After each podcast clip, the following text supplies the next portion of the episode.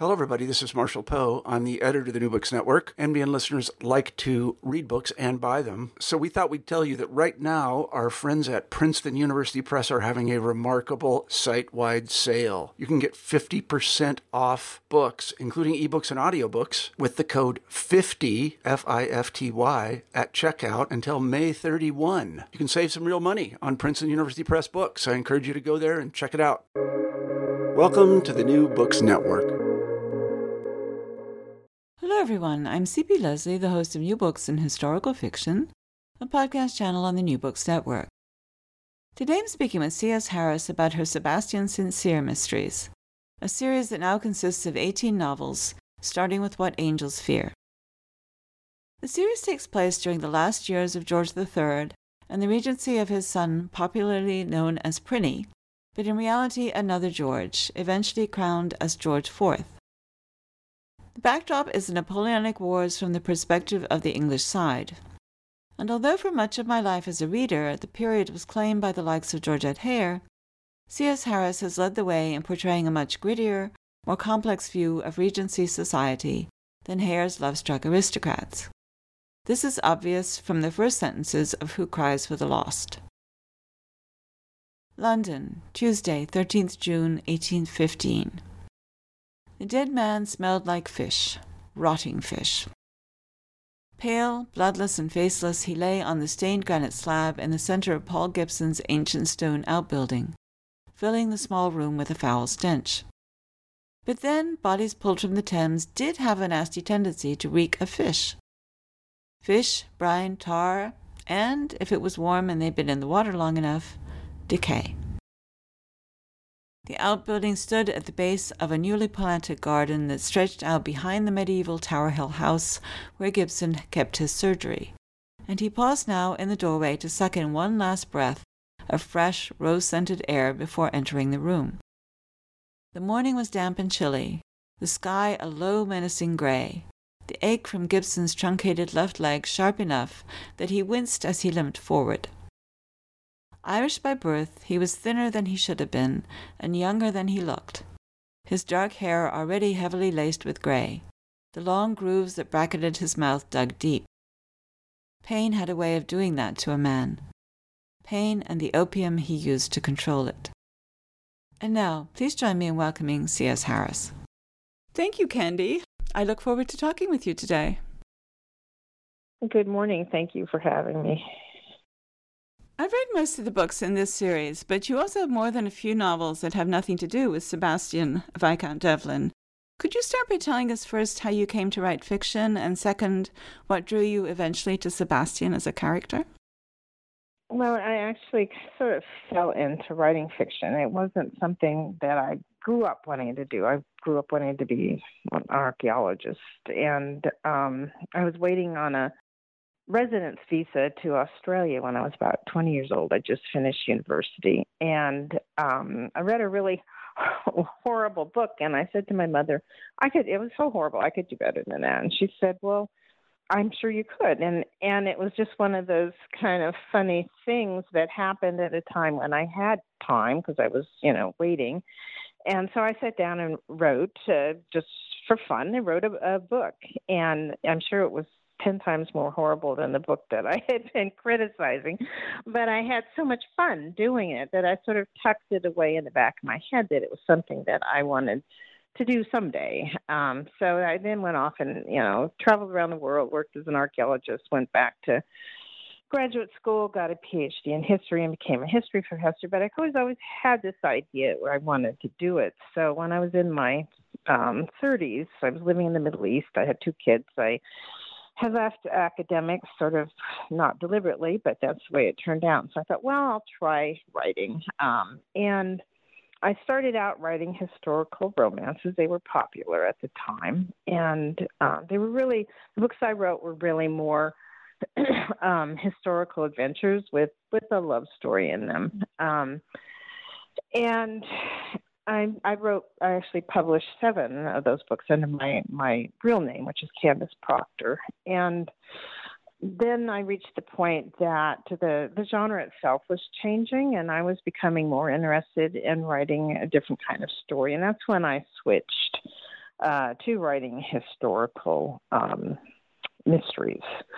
And uh, I came up with Sebastian because I my area of specialty um, was the French Revolution, Napoleonic period. So at one time, I was thinking about maybe writing a series set in revolutionary Paris, but I, you know, it's a really depressing time. I wrote a book about a history book about it, and I thought, you know, when you write fiction, you have to delve into the emotion so deeply. I thought I don't want, to, you know, I, would, I wouldn't, especially with a series where you're doing it for years and years. I thought I just don't want to live in that in that period in my head and that's why i thought well i'll move i'll move across the channel to to london during the regency period. So it'd be the same period same you know i could use my historical background but it would be wouldn't be so depressing. So that's how i sebastian and i came together Describe Sebastian himself as a personality. Where is he in his life at the moment in What Angels Fear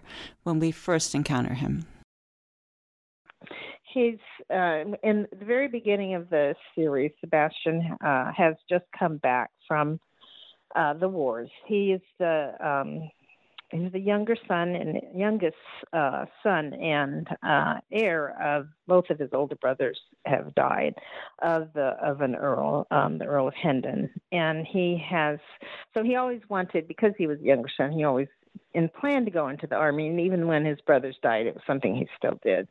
But when the book uh, starts, he has just come back from the wars. He is very traumatized by his experiences in the wars, both the things he has seen and the things that he personally has done. So he's in, as do many veterans, uh, even today. He was having a hard time coming to terms with that uh, emotionally, and he was having a hard time fitting back into civilian life. So he was. It's a very traumatized period in his life. He does not have good relations with either his um, his father or his surviving sibling, a sister. And so he's just kind of at loose ends. And when we when the, the when the series starts, he actually gets accused of murder, and and he goes on the run to try to uh, clear himself and discover who the, the actual murderer was. And so that's how he gets involved uh, in uh, solving murders uh, as the series goes on. He's been through a lot since his debut, although the 18 books take place over the course of about four years. What are his chief concerns now at the opening of Who Cries for the Lost? How have those four years changed him? Well, the four years see a, a lot. Uh, um, uh, a, a lot goes on in his personal life at the same time as the mysteries uh, are being solved. When I first plotted out the, came up with the idea for the series, I wanted to make sure that I had had a story arc for the uh, Sebastian as a character, not just Sebastian, but all the other characters in the book have a personal story arc that he goes through. So, as time progresses, he finds out that the, a lot of secrets have been hidden from him about his mother, uh, about his father, who his father actually was, what actually happened to his mother. He thinks at the beginning he thinks she's dead, then he discovers that she was not, um, didn't die when he thought she had. Uh, and he uh, has um, so he has a, in addition to trying to come to terms with the trauma that he suffered in the war he's also having to to uh, come to terms with who he personally is uh, reevaluate um, that his relationship with other people. By the time uh, this uh, book starts, Who Cries for the Lost, he's has uh, been married for several years. He has a child, so a lot of what he has uh, gone through um, has stabilized by this point, although he is still recovering from what happened in the the last book, which is when he finds his mother and she's murdered. So, so he's still trying to recover from from that trauma. Um, but he is he is in a very different place from what he he was in 1811 when the series starts. This novel begins on June 13th, 1815, which any reader steeped in the history of the Napoleonic I'm sorry, Napoleonic Wars will immediately recognize as a few days before the Battle of Waterloo. But of course, your characters don't know that. Uh, why did you start the novel on that specific day? Well, I I wanted to uh, to show the effects of the uh, the well, not just the effects, but the the whole period surrounding Waterloo is is usually when when his when novelists uh, portray it. They like to go to Belgium and and you know show it that the people in Brussels and and how it affects them. But I wanted to show London at that time because everyone knew this uh, this epic battle was coming, and so they were. Uh, uh, uh really on pins and needles, waiting to hear, waiting to hear what happened, and so that was that's why I picked this particular period. You know, with everyone in London is waiting to to hear uh, that the fighting has started and then what the outcome of the battle was. And it's we're so used to living in this period of instant news that uh, the Waterloo was fought on the 18th, you know, on a Sunday, and it wasn't until late at night on Wednesday that they actually heard what had happened, you know, who had won. So so that is the, the background against which the, the, the mystery story takes place is, is what's happening in London in terms of while they're waiting to hear and why don't they hear? And there's uh, it's very well documented. So you three or four different groups of people came to London at that time from the continent. Some of what they said was completely wrong and so it, it you know, panicked people. Stock market was kept going up and down in response to it so that's the background against which the, the mystery takes place. The person whose point of view we encounter first is not Sebastian himself, but his good friend Paul Gibson. Tell us about Paul and what connects him with Sebastian. Well, um, Paul Gibson is is a was a uh, regimental surgeon, so that's how he got to know Sebastian was when they were in the war. So they they knew each other for years until um, Gibson had his uh, leg uh, shot off, and he suffers from uh, from phantom pains as a result of the amputation of the lower part of his leg. So he finally had to to leave the army. He has gone back to London and set up a surgery and he also uh, teaches uh, anatomy. So he's an anatomist, and he does um, autopsies, postmortems for the authorities. And so that that is his role in the books. Is he? He's also he's on the one hand he is Sebastian's friend, but he also is is this anatomist who does these, uh, you know, the, who supplies the forensic knowledge, which is fairly limited at the time. Um, but of course, he's a smart guy, so he sees things that maybe other people wouldn't see. He suffers he suffers from an opium addiction because of his phantom pain, so that also plays plays a role in the books. How the victim ended up dead and at whose hand is the question driving the novel, as one would expect from a murder mystery. But you do reveal the victim's identity early on. What what should we know about him? Well, the the victim, the first victim in the book, is a, a Major Miles Sedgwick, who is someone that Sebastian actually knew when he was in the army. Both men and for, served for a time as exploring officers for Wellington. Uh, so Sebastian knew him in the past, but he also um, uh, connected to Gibson because it, he was involved in a bigamous marriage with um, with Gibson's uh, lover, Alexis Sauvage, a French woman.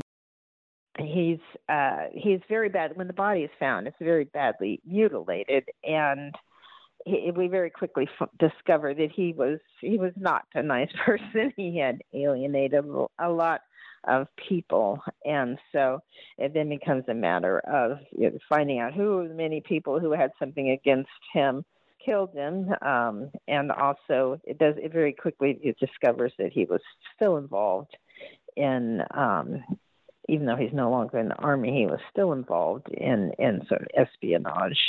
So there's another uh, angle to it, and and it becomes increasingly important for Sebastian to uh, discover who the real murderer is because since because of his uh, previous relationship with Alexi Sauvage, uh, Gibson himself um, becomes under suspicion of murder. One of your interesting recurring characters is Sir Henry Lovejoy. Um, tell us a bit about him and how Sebastian comes to be involved in solving this crime independently of his friendship with Paul.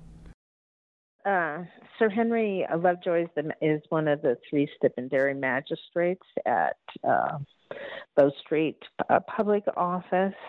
And at the time, you know, after the acts of 1829 that created the um, Metropolitan Police Force. It, they then moved to have magistrates so that they only dealt with court cases the way that we think of judges today.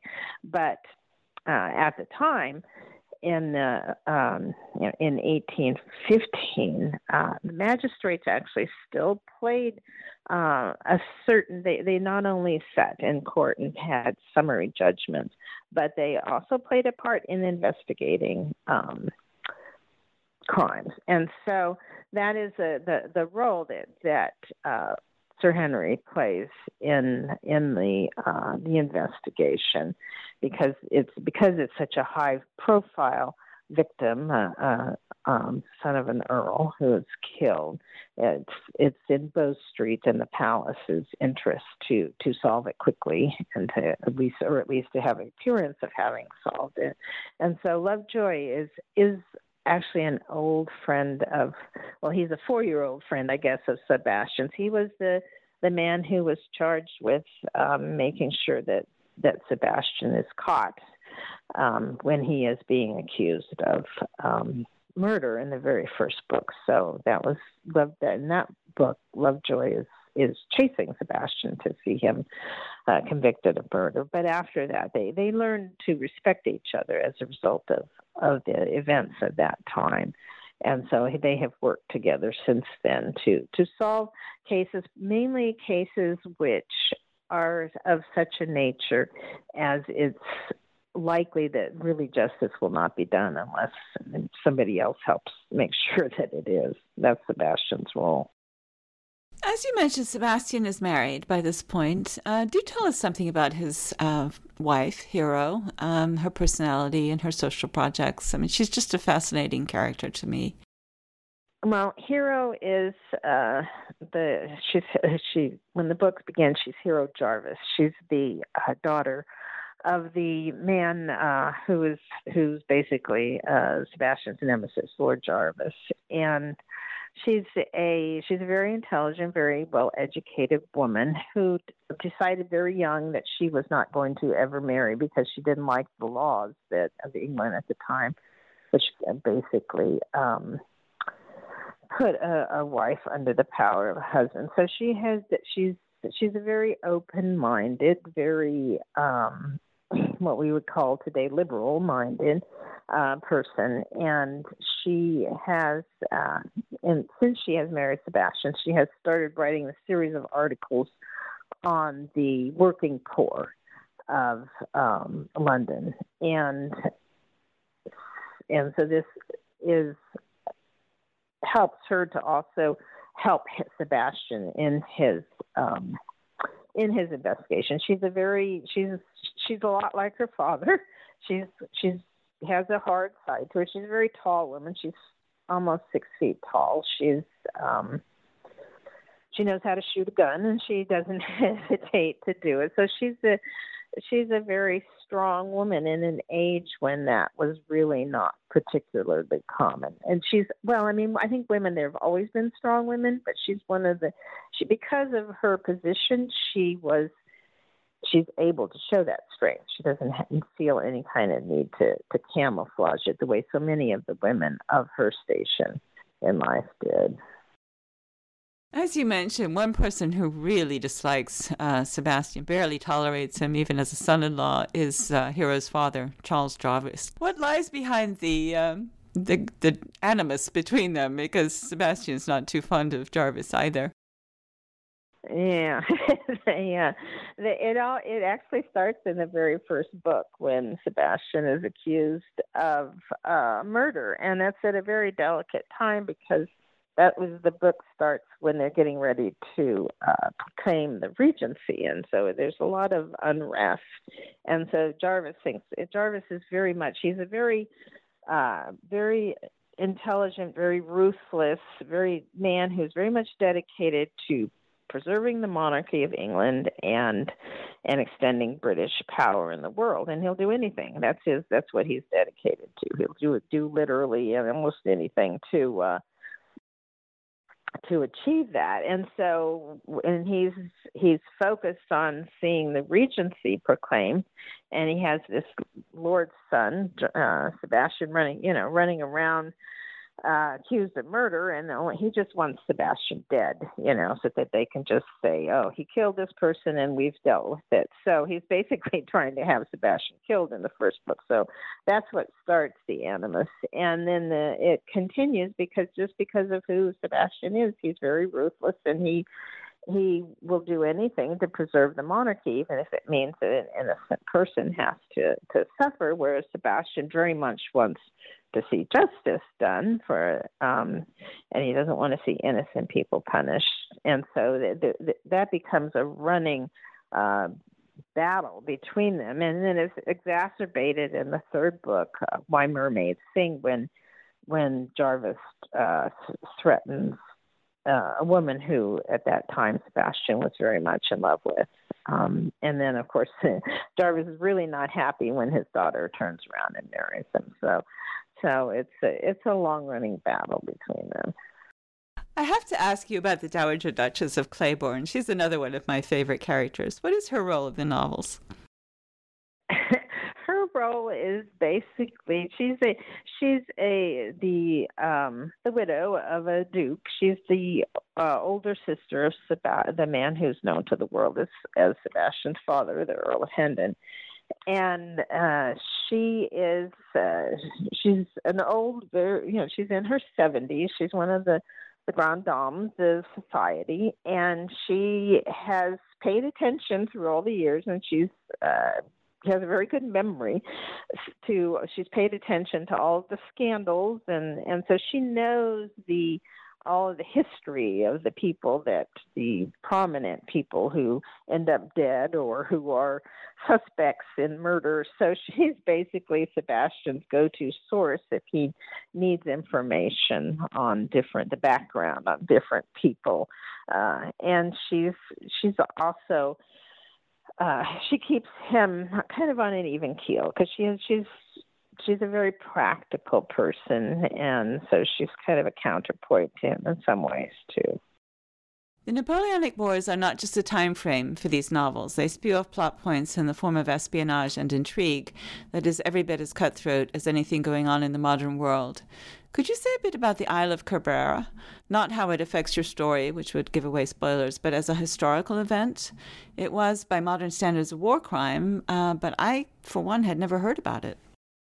It. It is an incident, and I think that all all three of the nations involved in it have tended to to kind of try to sweep under the rug because it is so unbelievably horrible. Uh, it came about uh, after the Battle of Bailén in the, uh, in Spain when the uh, the French lost that battle and the Spaniards captured um, thousands of prisoners of war altogether between that battle and then a couple of other battles that the prisoners were all grouped together they had about 25,000 prisoners and they didn't know what to do with them and so under the terms of the surrender agreement that the French and Spaniards made. The Spaniards were supposed to send these prisoners back to uh, to France, and the British so they they moved them to Cádiz, and they were going to load them on transport ships and send them. And the the British said you can't do that.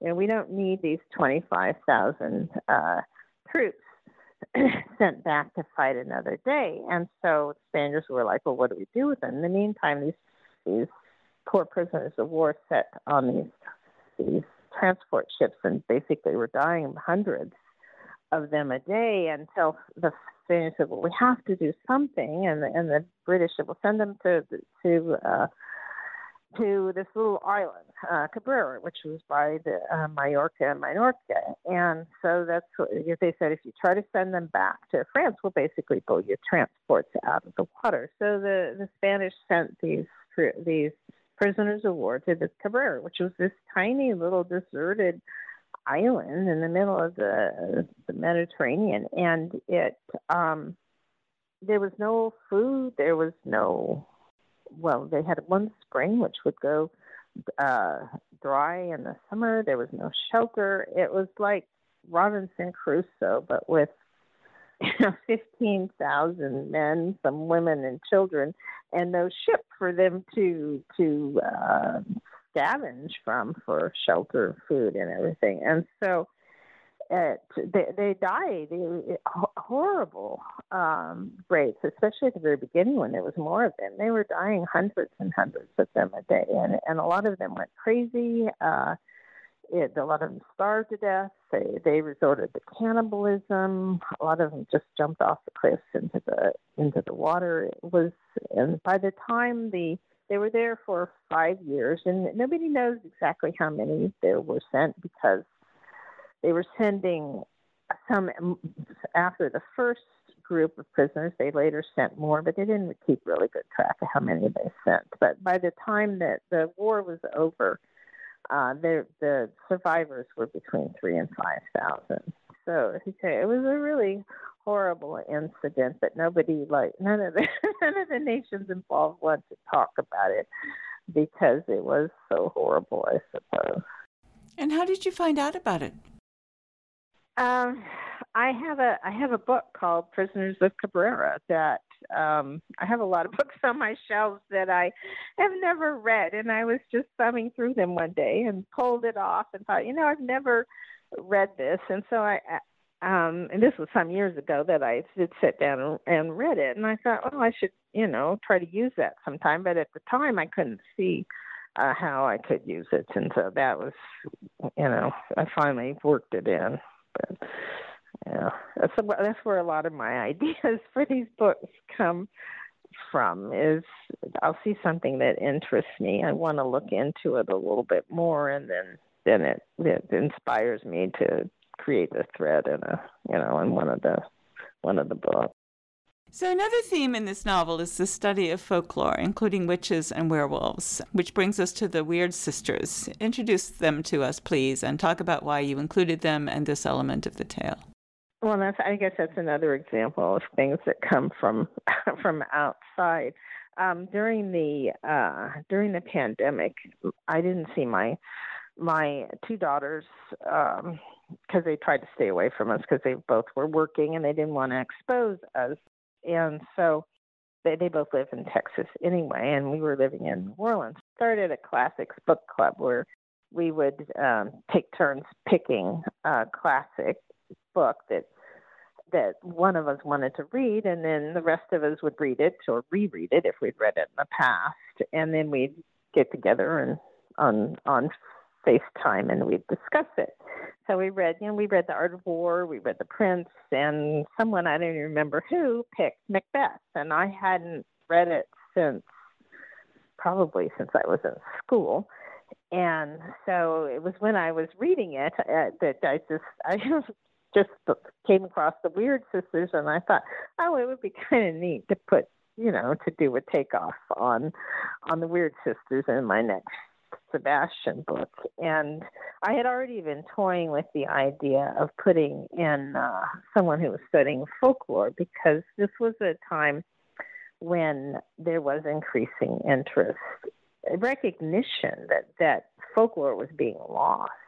And so this is the time when the Brothers Grimm were writing down fairy tales in Germany, and a lot of uh, scholars were were working hard to to write down fairy tales and old ballads before because they realized they were being lost, which is fortunate that that they did because that so much would have been lost very quickly if they hadn't done that. So I kind of sort of wove those two things together the, with the folklore around witches and the um, the persecution of witches with the the weird sisters who who are are these sisters who own a you know a, um, they're they practice uh, they read tarot cards and and uh, do uh, practice astrology and sell love potions and stuff like that in a in a shop down in St. Giles. So it's just another one of those things I was interested in, so I wove it into the book. what would you like people to take away from Sebastian St. Cyr's adventures?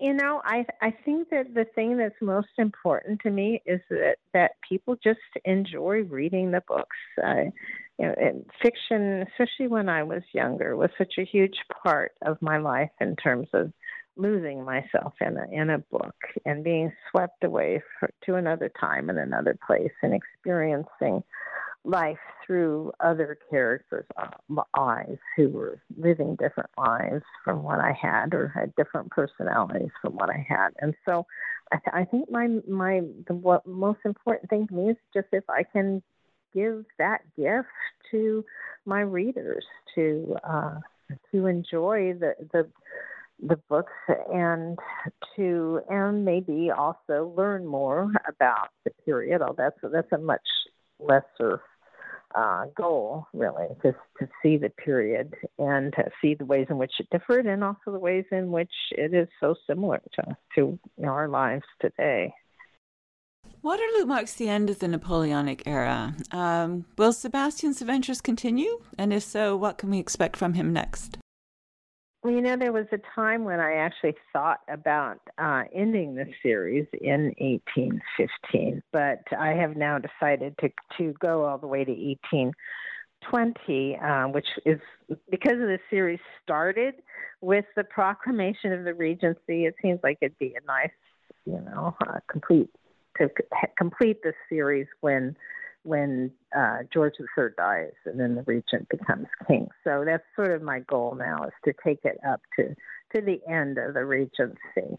Um, the next book in the series, which will be number 19, and I really cannot believe that we're all the way up to 19 already, will be uh, What Cannot Be Said. The title is taken from the uh, Sappho uh, fragment, that What Cannot Be Said Must Be Wept. And it actually is still sort of tied to the Napoleonic period because it takes place, um, I, I guess, a little over a month after after Who Cries for the Lost. So it's set the um, what cannot be said is set at the time when Napoleon um, surrenders to the captain of a British ship, and then he is brought back to England, and he sits off the coast of, of southern England on a British warship while the uh, the powers that be in London try to decide what they want to do with them. Are they going to give him back to the French who are going to hang him? You know, uh, are they going to imprison him on? Are they going to just let him go? What you know? What are they going to do? So that's the background against which the the next book uh, plays out.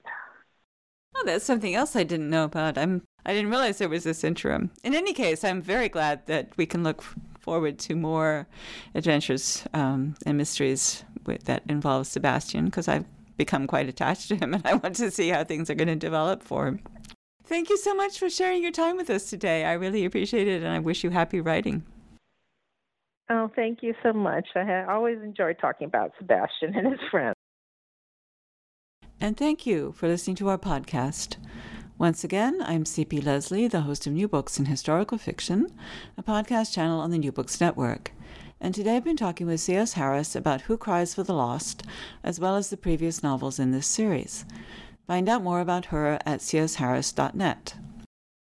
Like us on Facebook, Twitter, Instagram, and TikTok at New Books Network. If you do, you'll see each time we post a new interview. You can find out more about me and my books at cplesley.com, where I upload expanded posts about the interviews and in general discuss history, historical fiction, and the rapidly changing publishing industry. Goodbye until my next conversation about historical fiction on the New Books Network.